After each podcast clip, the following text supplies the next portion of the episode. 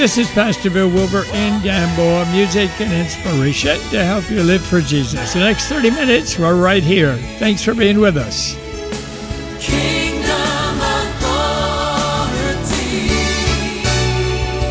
Well, here's a definition of fear the signal to refocus my affections on things above rather than on things of this earth. Whether the things of this earth can be taken or try to take it away for our lives, but the signal to refocus my affections on things above. The scripture tells us to think or focus on the things above of what Christ has done for us. You know, Christ is your Savior. You know where you're focused right here today. I pray that this program is going to help you focus on good stuff, and you're going to find that fear is a work of the enemy and can go in Jesus' name.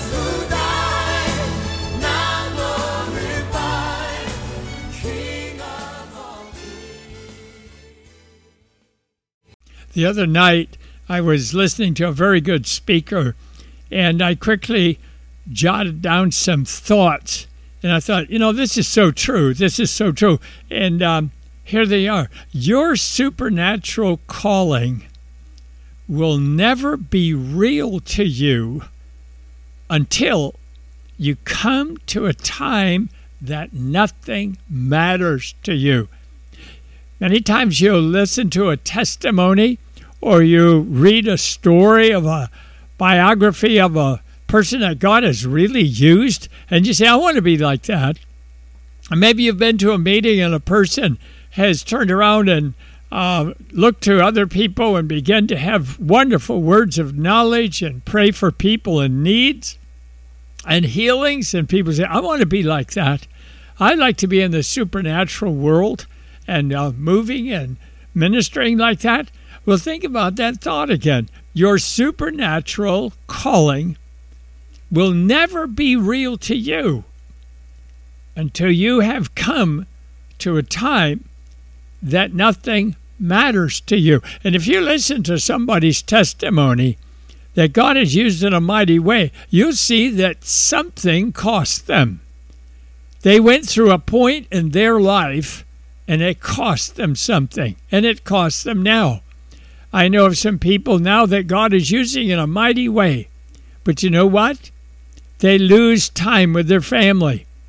They lose time of where they're going to stay and what they're going to do, and they sleep in ho- a hotel. A lot of people say, "Oh, I'd like to be in a nice hotel." Yeah, but sometimes uh, it's not a nice hotel, and sometimes you miss the family and you miss friends like this because you're ministering. Some of these people spend hours and hours in uh, uh, airplanes and and uh, terminals like this. So, what will it cost? What will it cost? And um, it's going to take a time that something will happen to us. You get to a point that nothing else matters to you. No money, no popularity. Boy, that's a big thing. Yeah, I want to serve the Lord and I want everybody to see how good I'm doing at it. No, what would happen if you served the Lord and God uses you in a mighty way in the Darien and you never hear anything about it and some of the people there are touched in a mighty way, but you don't get anything on media. Uh, nobody's putting you on a, on a place of a platform. Nobody knows. In fact, maybe your finances are so bad because people aren't there to support you. But when you come to a time that nothing matters to you no money, no popularity what you think about others and fear and threat of your life comes to a point where you say, you know, it's not my life right now. I want to live for Jesus. I want to do what God wants me to do, even at the point it takes my life. If you are a Christian and that cannot obey the voice of God, and if your church and your Christianity does not cause you to obey the voice of God, you go to church all the time. You're around with other quote unquote uh, Bible uh, studies and things like this. but it never causes you to obey the voice of God, then you're in trouble. Then you're in trouble. You understand what I was just saying? Then you are in turmoil. Maybe you're in turmoil because God has been showing you what to do and you haven't done it. It sounds like, you know, I surrendered this and that and surrender for part of it. You don't like your life. So if you don't, fix it. This is how to fix it. By living the life you were burned out and burned to live and exist for Jesus. It is the only way to fix it. This is why God brought you into this world. An artificial life is to try to mirror love in Christ and dabble in a life of Christ but not the true living for Jesus, no matter what the cost. So if you come to a point and you're saying, I want to really live for Jesus, I want to have that supernatural calling, it will never become real to you until you come to a time that nothing matters to you. No money, no popularity, what others think about you, and no fear or threat of your life. Heavenly Father, I pray for people who are making con- uh, connections right now. They're making decisions. They've been through stuff and they said, this Christianity thing doesn't work. So we're asking, Father, to fix it now, that they will say, I want to fix this, Lord, as they surrender to you. In Jesus' name, I give you thanks, O Lord God. Praise your name. Father, I pray for the people who have just heard this little mini message here they're going to do something about it. They're going to say, uh, not just say, well, that's a nice little saying, but they're going to do something about it. Totally surrender, total obedience. In Jesus' name. Thank you, Lord.